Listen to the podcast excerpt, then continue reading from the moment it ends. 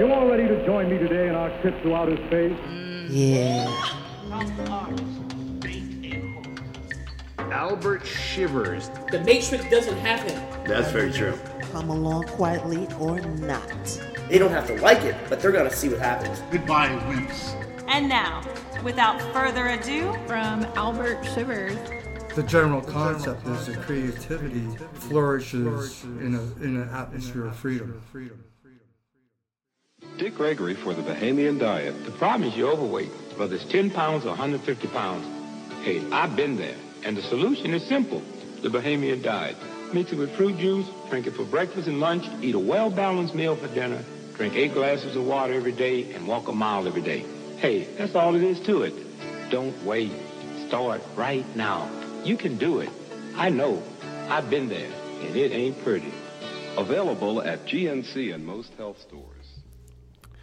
Hello, hello, and welcome to another episode of the Planet Shivers podcast.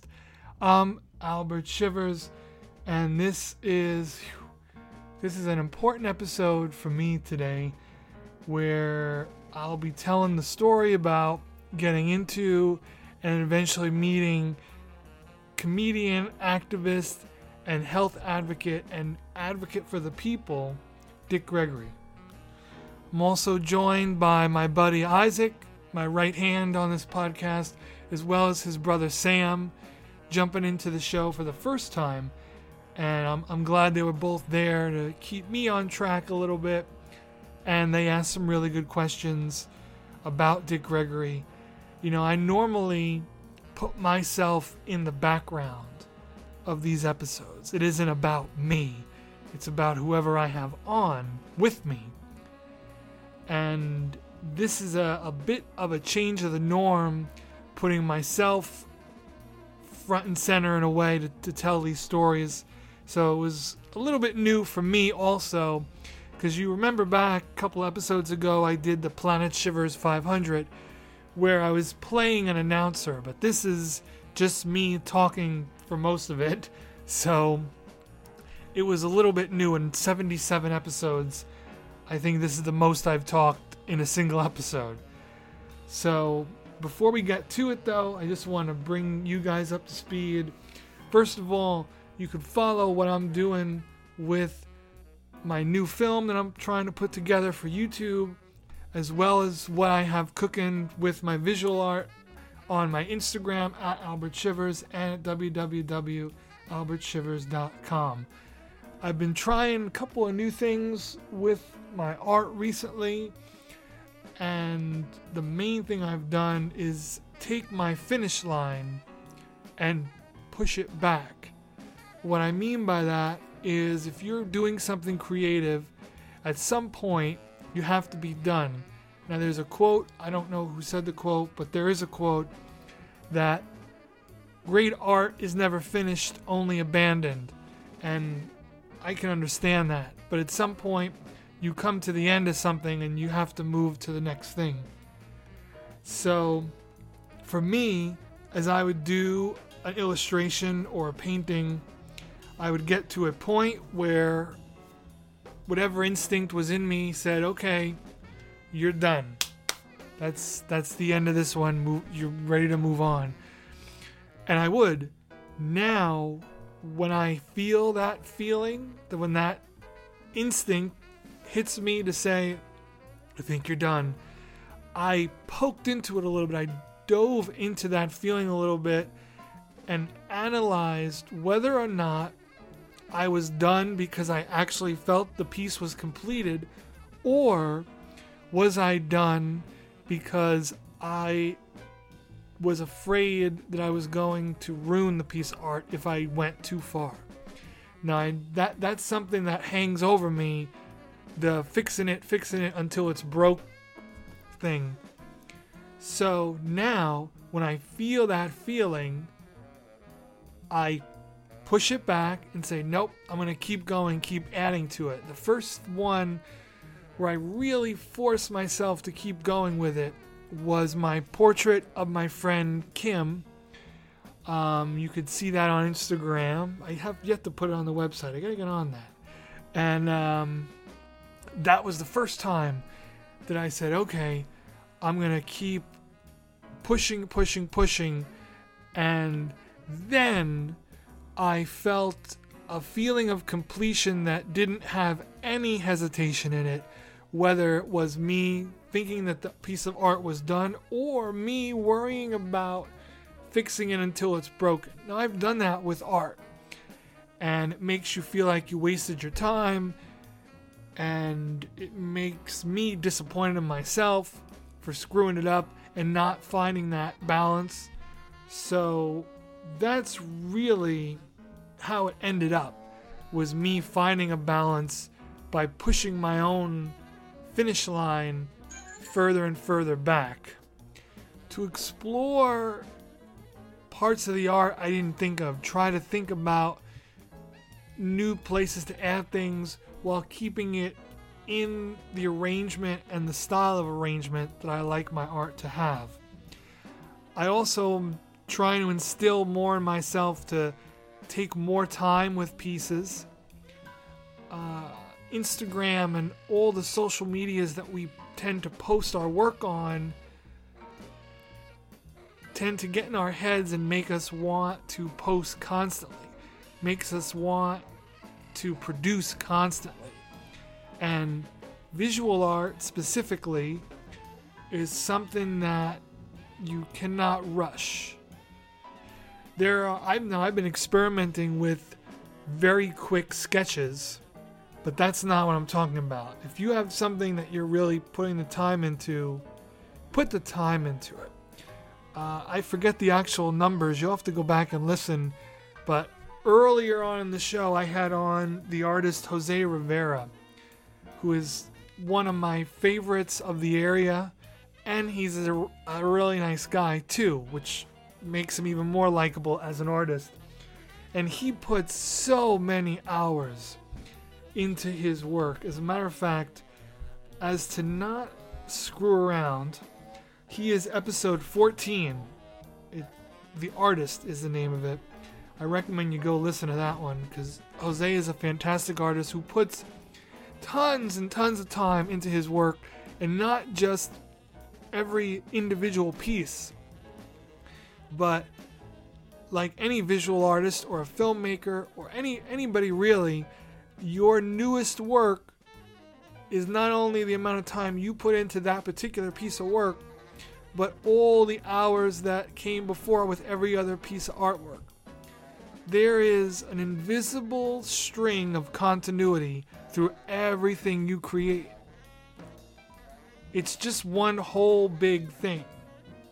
Because every piece of work you artistically create, some something in it has one little kernel, one little grain of everything else before it whether it was the skill you picked up, the knowledge you picked up along the way. So keep that in mind, all you artsy folks out there. And I'm gonna stop my my ear beating right now on you guys and say one more thing that in March I will be part of the Black Culture in the Berg at the Create and Be Art Studio in Strasbourg, run by the fantastic, amazing superheroes Courtney and Sylvia who do a great job running that gallery and bringing a lot of good things into this town. It's a little podunk town at times. It gets it gets flared up every once in a while in I believe a more sincere way than it has been before. And I can go into that another time. The Black Culture in the Berg Show, March 18th through the 20th this year, 2022. You can find more information at www.cbartculture.com. And I'll be doing advertising for it on my Instagram, which is again at Albert Shivers. With that, I want to throw to my brothers from another mother, Sam and Isaac, speaking with me about my experience getting into, learning from, and eventually meeting Mr. Dick Gregory. When would you say around like you first kind of got into him or like got some exposure some of his work? Well, I would say that the so I always seen him around. Like I'd see him in movies. Hmm. I'd see him in other things that I've watched in relation to other comedians. Because always being such a student of comedy, and then you would hear about him through Richard Pryor, or I'd hear about him through Cosby or Paul Mooney, who he le- went on to tour with. But I'd always see him and I go, oh, that's that man from that thing or that thing. Then, Gotcha. when I first went to this bookstore in Philly, which is not, it was on Broad and Erie called Black and Nobel. It's not in that location anymore. I don't know where it is, but people should check it out because they definitely still do online sales, but they do have a physical building somewhere else in Philly. Oh, But I, really? I went to Black and Nobel, and they have an open mic once a week. I think it was Wednesdays or Thursdays, and it was this awesome bookstore. So the first time I went there, it actually wasn't for the open mic. I was filming a movie, and I went in there to ask them if it would be okay if I filmed the outside of their building because it had awesome graffiti on it. Hmm. So I go in, I speak to the owner, and I walk around the store, and they have a bunch of Dick Gregory books and a bunch of Dick Gregory DVDs there. And again, I'm like, that's that guy. I know him from hmm. here or from there. Yeah. But it didn't hook me yet. When I started to go in for the open mics, there was a comedian who hosted the open mics at Black and Nobel. And I had gone to this open mic two weeks in a row, and this comedian who hosted the open mic was promoting his next show, which was going to be opening for Dick Gregory and Paul Mooney because they uh, just started a tour together or were in the middle of starting again a tour together. So, for anybody who doesn't know, Paul Mooney was a comedian who wrote for Richard Pryor. He was Richard Pryor's right hand man, as far as I know, going as far back to the 70s when Richard Pryor had his TV show and all that stuff. So, him and Richard Pryor were tight. And now Paul Mooney was touring with Dick Gregory. And again, here comes Dick Gregory in my face again. So I started to look him up on YouTube, and naturally, the videos of him going off on people were the first ones that I seen. Like those were the ones that popped up first. So you watch you watch through a few of those, and you're I was amused by it, but the more I watched, the more I realized that there was something underneath his the, the, the outbursts let's say you uh, or at least i could see that there was a point that he was really trying to make he wasn't just going off like there was more underneath of it so then i began to find and watch the entirety of the clips of him Right. Right. now there are two YouTubers.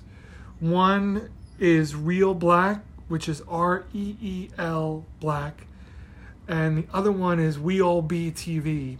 Those two dudes interviewed Dick Gregory a lot, and they had multiple hours of him. Now a lot of those popular clips of Dick Gregory going off is on these two dudes. Right. Right. But when you look at the videos in their entirety, which are like hour, hour and a half, some are two hour parts, nice. Yeah. you you get the entire scope of him and all the things he had to talk about. And I had never been exposed to the things he was talking about in the way he was talking about them. Whether it was health, that he was an expert on through years. He did fasts his whole life. He was vegan when it was unheard of to be vegan in the late 60s and 70s, right. Yeah. specifically for urban communities, not even just black, but just like the city environment. Mm-hmm. Nobody was vegan other than unless you were like a real far out hippie at that point. Right. Yeah. Like the Yeah, what the poser hippies are like trying to be almost. Yeah. But So, and he had like a, you know, he was an animal rights activist, and then he came to the conclusion where if, and he was also, I'm, I'm mixing things up a little bit here. He was also part of the nonviolence movement with Martin Luther King. Mm. So, his logic, and um, if I'm paraphrase, I'm sorry, but if he wasn't going to hurt his fellow man, mm. why was he going to hurt an animal? That was his thought behind it. oh, yeah.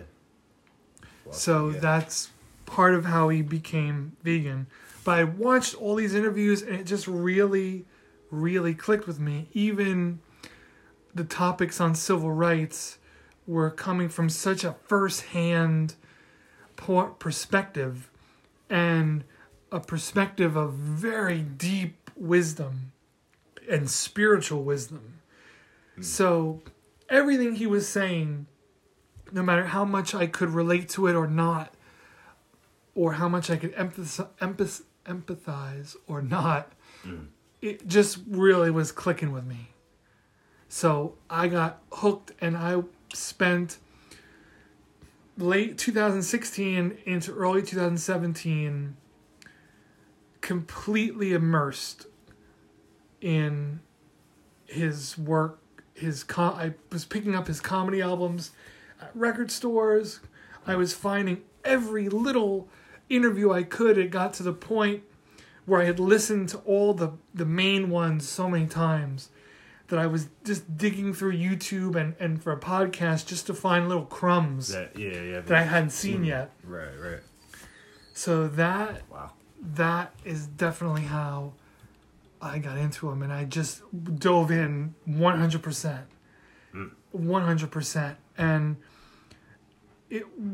There were just so many things that he would throw at the interviewer or throw at the audience, um, and one thing that always sticks with me was when he explained, and this is so simple, and but just I didn't know it, a deck of playing cards, and how it represents the four seasons Ah, yeah, yeah, yeah. and how if you add up the value of every card in a deck, it equals 365. Oh, wow. And there are 52 cards in a deck. There are 52 weeks in the year. You know, and there are four seasons, there are four suits. When I first heard that, I was like, oh my God. And that was just another like thing that Dick Gregory just stuck in my head of all the other things. Wow. But it went from that to civil rights to super talk about nutrition to current events, yeah, yeah. Spirituality, like everything. He was hitting me with everything I think I needed at the time. And that was just crazy to me. Yeah, he definitely seems like kind of a Renaissance type thinker, you know? Mm-hmm. Like just some people are just completely there with it, you know?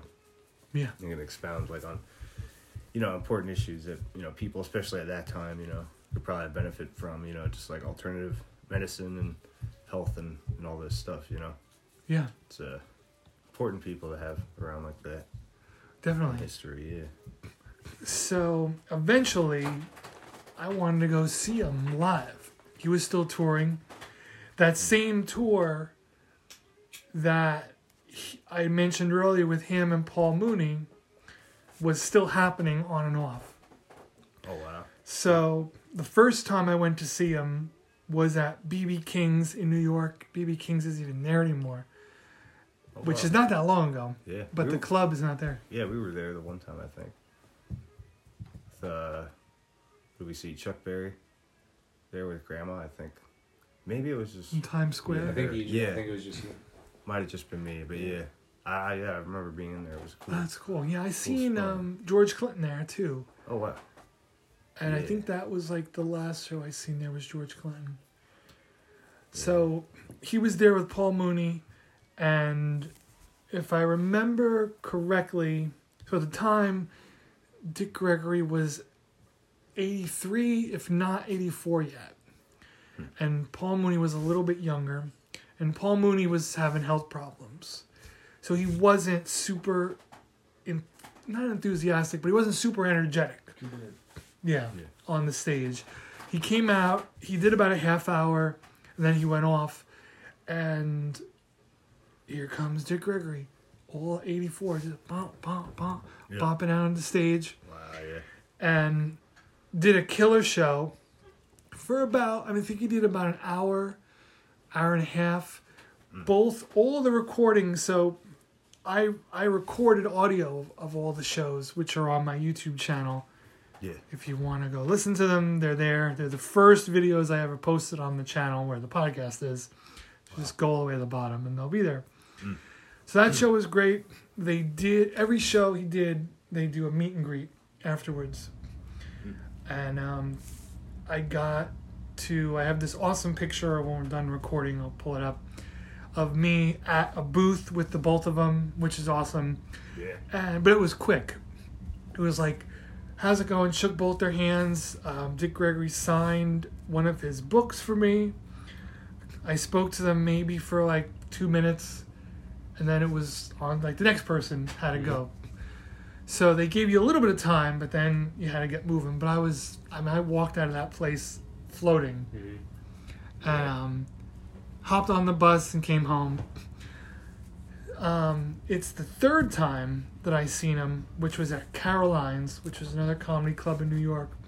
That was the big one. So by that point, I had done this portrait of him um, in pen, pencil and ink, and I wanted to bring it to him. Now, prior to this, I had given art artwork to George Clinton, and that's a whole other story. But it felt good. You know, I wasn't after the artwork to get autographed. I just wanted to give the same thing with George Clinton, more so with Dick Gregory. Give the artwork to him as an appreciation. It's like I've been following you for a while now. I've got a lot of knowledge from you. So I want to give something back to you. So I done this portrait of him, brought it in a folder, I guarded it through the whole show. The Caroline show itself was the best of the three that I had seen him. Um, he he did like two and a half hours, and you could tell he would read the audience to see how much we were willing to take, because he would drift from the comedy and he'd get political or he'd get health mm-hmm. or he'd, he'd drift into different topics. And it felt like if we were going there with him, he'd keep going. Now, there are some people, as he went, there are people who walked out of the show because they're like, listening comedy. People, right? I was like a middle aged couple that was at a table next to me, kind of in front of me, who I distinctly heard like he's crazy, and they got up and left. Because I forget what exactly he was talking about, but he had gotten a little political, and these people left. So the show ends, and there's a huge throng of people waiting to meet him, and it's just him this time, not Paul Mooney. Yeah. There's tons of people, and I'm standing there, and I'm thinking like, ah, like I don't want to fight this crowd, but I'm not gonna leave. I, I, I guarded this art, and it was not big. Um, it was a nine by twelve um, drawing. So, like, you know what? I'm not gonna fight my way in there because if I fight my way in there, I'm not gonna have a lot of time Yeah. either to kind of explain myself. So, I hold back, and the crowd thins out. I'm like, okay. So I get into kind of this loose line, and the, there's a dude right in front of me, and the dude right in front of me goes up to Dick Gregory, like, put your hand out, like you're gonna shake my hand, hmm. and he goes, "Yo, brother Dick," and he's Yeah. sh- and he shakes him, Wow. and this is an 84 year old dude, Yeah. and Oh, Dick shit. Gregory yells at him, and I'm like, "No!" Like the Oh, the God. g- dude right in front of me gets yelled at, but then he cools off, and he's like shakes his hand again, and it's calm, and then he talked for a bit. I was like, "Oh no, I have to follow that," but I get up to him and um, shake his hand. He had an assistant with him who would take your phone and do the picture. So they take the picture, and being that the the crowd was was very thin now, there were only a couple of people. Dick was taking more time with each person now. So I got my art in the folder. I'm like, okay, put your balls on ice, Albert. And I pull the piece of art out, and I know from seeing interviews and seeing him filmed that he's he doesn't always take things from people. So he would sign. He had reasons, but he would sign something like his book, or but other things he wouldn't always take. So I pull out this piece of art and I just kind of like like toothpaste squeeze the words out of me that you know I did this piece of art for you out of appreciation. You know I've gotten a lot out of your knowledge and I just wanted to give something back to you. And the the portrait was of him. It was like a picture I'd gotten of him from the 70s. And he's giving a speech and this was a period for my art where I was cutting out the bodies of people or the minds of people in the image and collaging inside of the ink drawing or the pencil drawing. Hmm. So inside of his his body, I had images from the civil rights movement like collaged into his body as he's at this podium. It's a profile of him giving a speech. So I pull out this art, I say something like I just told you guys, and he looks at it for what was probably like two or three seconds, mm-hmm. but it felt like forever. Mm-hmm. Yeah. And he looks at it and he says to me, and I'd heard him say similar things, so I won't, I don't want to present this as he said it just for me, I'd heard him say similar things before, but to have him say it to me, phew. but he goes that he goes, an artist is born with a special set of goggles, and you can never take them off, and you're the only ones with that particular set and it's up to you how you're gonna utilize that. Mm-hmm. And I'm, I'm not exactly quoting, but the the artist has a special set of goggles, and you can't take them off. So don't waste it. In other words, it was.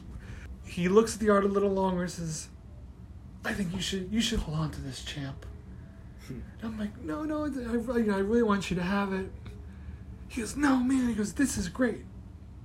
and you know, but he, but he like he pats my hand. He goes, but you know, you hold on to this. But I'm glad you showed it to me.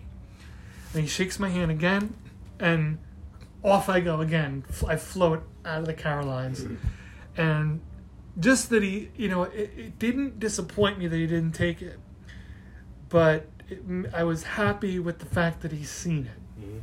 Like that was enough for me. I don't know. Like I'm really. I, if he would have taken it, I would have been just as happy. But I'm happy to still have it, and that he did get a chance to see it. Um, so that was just, phew, that was a big deal for me, and I seen him. That was, I believe it was March of 2017. That show, and I had planned to see him again, and I had planned to have him on a podcast. Now, at this point, I was doing the first podcast I was doing, which was just music related. And I was to start a whole new podcast because he wouldn't have music related, it wouldn't have fit. So I didn't have a name for it or anything, but the idea to start another open ended podcast started with the idea that I wanted to talk to him on a podcast and he was very easily accessible. Um, numbers like phone numbers for him were public. Generally, everything went through his wife. Most of the people who scheduled interviews with him, he spoke to his wife. She ran everything like that for him. So, I had all those plans and big cool ideas in the works to speak with him. I didn't even know what I was going to bring up. I, you know, if it was going to be a little bit of everything or just the health or just this aspect. But I was excited for it. August that same year, he passes away. Um, I was at my folks and it came on the news. And I had still been like really I was listening to his lectures and his speeches constantly still. And um, I drove home that night from my folks and put one of his things on and was like not I mean I was really disappointed not that I wasn't going to get not for me but just the fact that he wasn't going to be there anymore. Like since I got into him he was helping to guide me and I never really had somebody like that. And he was helping to guide a you know a hundred thousand other people and he just presented alternate opinions to things in such a way that really resonated with me and a whole lot of other people. So I was like, really, it felt like an uncle or grandfather had passed when I found out that he died. And following that, like, I, I don't know, this, I'll go into this, I don't know. But following that, the rest of August, in throughout the like September, I he I had three dreams with him in them, oh, and every dream that I had felt like he pushed his way into them. Every dream, and I'll go into them a little bit, but each one started with something completely different. It was about something else. And then he just would show up in them, like out of nowhere. And it really felt like he had pushed his way in. So the first dream was in Stroudsburg, and I was walking to a carnival in East Stroudsburg. The Walmart parking lot was a giant carnival. Ferris wheels, merry-go-rounds, the whole bit. Like you could see the lights from from my place, and I was walking to this carnival, and Dick Gregory just shows up walking next to me, and we walked, and I was telling he, he was asking me questions about myself, and I was telling him where I grew up, how I grew up, things that were difficult, things that were easy about growing up for me, like very personal stuff. And then that was I woke up from that dream. The second one, I was in the record store on Main Street in Stroudsburg, and he just shows up at the record store, and we go on another walk through town, and it's very similar to that first one. The third one, um, I was I don't remember how, but somehow I end up in my car with him and we're driving to a health food store in like the middle of nowhere upstate New York. And we Hmm. go into this health food store and he's helping me shop. Now this ties into his nutrition Yeah. deal. We're going through this health food store and he's helping me shop. And this was a health food store for the wealthy. So you didn't you filled up your cart but you didn't ring out your own groceries in this store in my dream. You gave your cart to somebody and they re- rung it up and you went and sat in like this lounge at the side of the grocery store. Wow. So we give our cart to the person who works there and we go over to this lounge and I remember all the it was like big sofas was this whole lounge like twice the size of what a sofa should be. Big cushions, big arms, the whole bit. And they were all like a dark green with like a mustard trim of the stitching. So he sits on one sofa and I'm I felt in the dream awkward. So I sit on an adjacent sofa. And again, like it's a dream. I, I, I try not to get too wrapped up in it. But as we're sitting on these different sofas, there's all this room next to him. And like he gets that little like a little bit of like bass in his voice, let's say. Not anger, but bass in his voice. And he like smacks this side of his couch. He goes, Come sit next to your grandfather. And hmm. it, it didn't like I didn't think twice about it in the dream. But so I got up and sat next to him and we started to talk more and then I woke up from that dream. And each one of those came within a month of his passing and they came like boom boom boom like within 2 weeks of each other. those three dreams came. Wow. So, you know, the, the logic side of it says, well, like he's been on your mind for Mhm. over a year now, and you're sad that he just passed away. But the other side of it, the spiritual, Yeah, you know, like the there really is anything to like the beyond, you know, just like the the physical side. You know, he's not just like Dick Gregory anymore. You know, he's like the best, like Dick Gregory in the like scope of the entire like universe. Pretty much, I guess that would be the uh, best way to describe it. You know, like when your sort of energy signature, your your vibe, so to speak, isn't really bound to like a physical thing. You know, like like you, you don't have to space or time doesn't apply for you. So I'm sure it, any message that like he would have had, you know, it's like it is possible. It's like, you know, he could probably or like information like that knowledge can travel, you know, throughout everywhere. I'm sure, you know, gets in a big weird philosophical thing, you know, you, everywhere at once. He can type make deal. his rounds very easily. Yeah, Yeah. yeah, pretty much. I guess that's what I'm getting at. So, yeah, I mean, maybe the part of of you that like resonated with what he was saying, what he was all about. I'm sure, in like in a sort of dream state like that, you know, connection could definitely have been made, possibly. yeah. And I It's will say thought. that you know I was very saddened when he passed for his family because he had a big family. Mm. His family and all the people who who loved him. So to feel that way, that you know maybe his energy came and said, "What's this? What's this kid about?" Yeah. Is is you know like it means a lot if if if that indeed is what the deal was. Yeah. That would mean a lot Yeah, yeah. You never know. the spiritual side of it is i'm telling you guys like it, every time it felt like he pushed his way in like the dreams would start about something totally different You could and then he'd just be there like an external sort of yeah, almost Yeah. visitation or vision. That's oh, interesting that well you mentioned like other people had a similar experience after Yeah. he passed. Like, yeah, I mean, it is indicative. I mean, even um, you know, like alive, you know, he's definitely a strong, like a strong spirit or like a Yeah. strong individual. So, you know, again, yeah, if there is anything to that, like, he'd probably be one of the people, you know, who would be around giving knowledge, almost like a a guru type situation or like you know, guide. Whether if that's like an internal symbol or something beyond, you know, but. I was just sitting and thinking,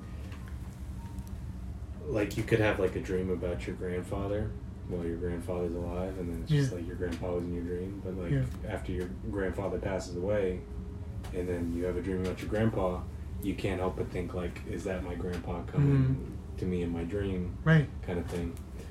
Um, Mm. so I guess if you look at it that way, just the fact that it happened after he passed away in close succession to one another Yeah. you have to look at it in a way like like there was a reason it was Slightly, yeah, Yeah, yeah. Well, I was gonna say, I mean, if you're famous, Mhm. you're famous for a reason, whether it's a good or bad reason. Um, and this was, I was gonna say this probably four or five minutes ago. Mhm. That was the main point. There's somewhere else to go with that, but most, but the most important thing that I've, I've forgotten everything else. But like, if you're a famous, you are famous for a reason. With uh, Mr. Mr. Gregory being famous, Uh-huh. you got to see you if he wasn't famous you would have seen probably you would have seen like none of him or his personality Mhm. and with him being famous um, you got to see like a lot more than than um, as i said you would have seen none uh, if, if, if that wasn't the case so whether you are a fan or not um, i'm sure you're just happy like you got to like have the, the fact that he's part of your life Mhm. is just very cool to you and um, that's like a pretty good reason to be appreciate you guys sitting in and giving me the chance to talk about it. Yeah. I'm excited to put this out there as a podcast. I've been wanting to do it, but I've been shy about it because usually it's the other person doing all the talking for the most part. Gotcha. Yeah. But I want to do this for him. I want to do it for his family. I wanted to do it to just be another voice putting his name out there Mm. and maybe somebody will listen and be intrigued to go check out one of his lectures or one of his talks. Again, I'll say to people who are listening on YouTube to go to the channels Reel Black, which is R E E L, as in a reel of film, Reel Black, or We All Be TV. Gotcha. And um, those are two good good channels to go to to check out his work, and you could find his record albums around and um, his family is re-releasing all of his books on audiobook and hard copies so anybody who's interested can go check those out too. I recommend them. And um, yeah thanks for listening. All right. cool guys. Thank you. Thank you for the information. Thank you, everybody, for listening to this episode of the Planet Shivers podcast. I want to thank Isaac and Sam for jumping on and helping me out with this episode. You could find more episodes of the Planet Shivers podcast on all major podcast platforms and YouTube. I'm going to be scotch taping together a few more great episodes in the next couple of weeks, so stick around and listen to them. And remember, go online, go to your bookstore and try to find some, some Dick Gregory knowledge. And until next time, take care of yourself and take care of somebody else.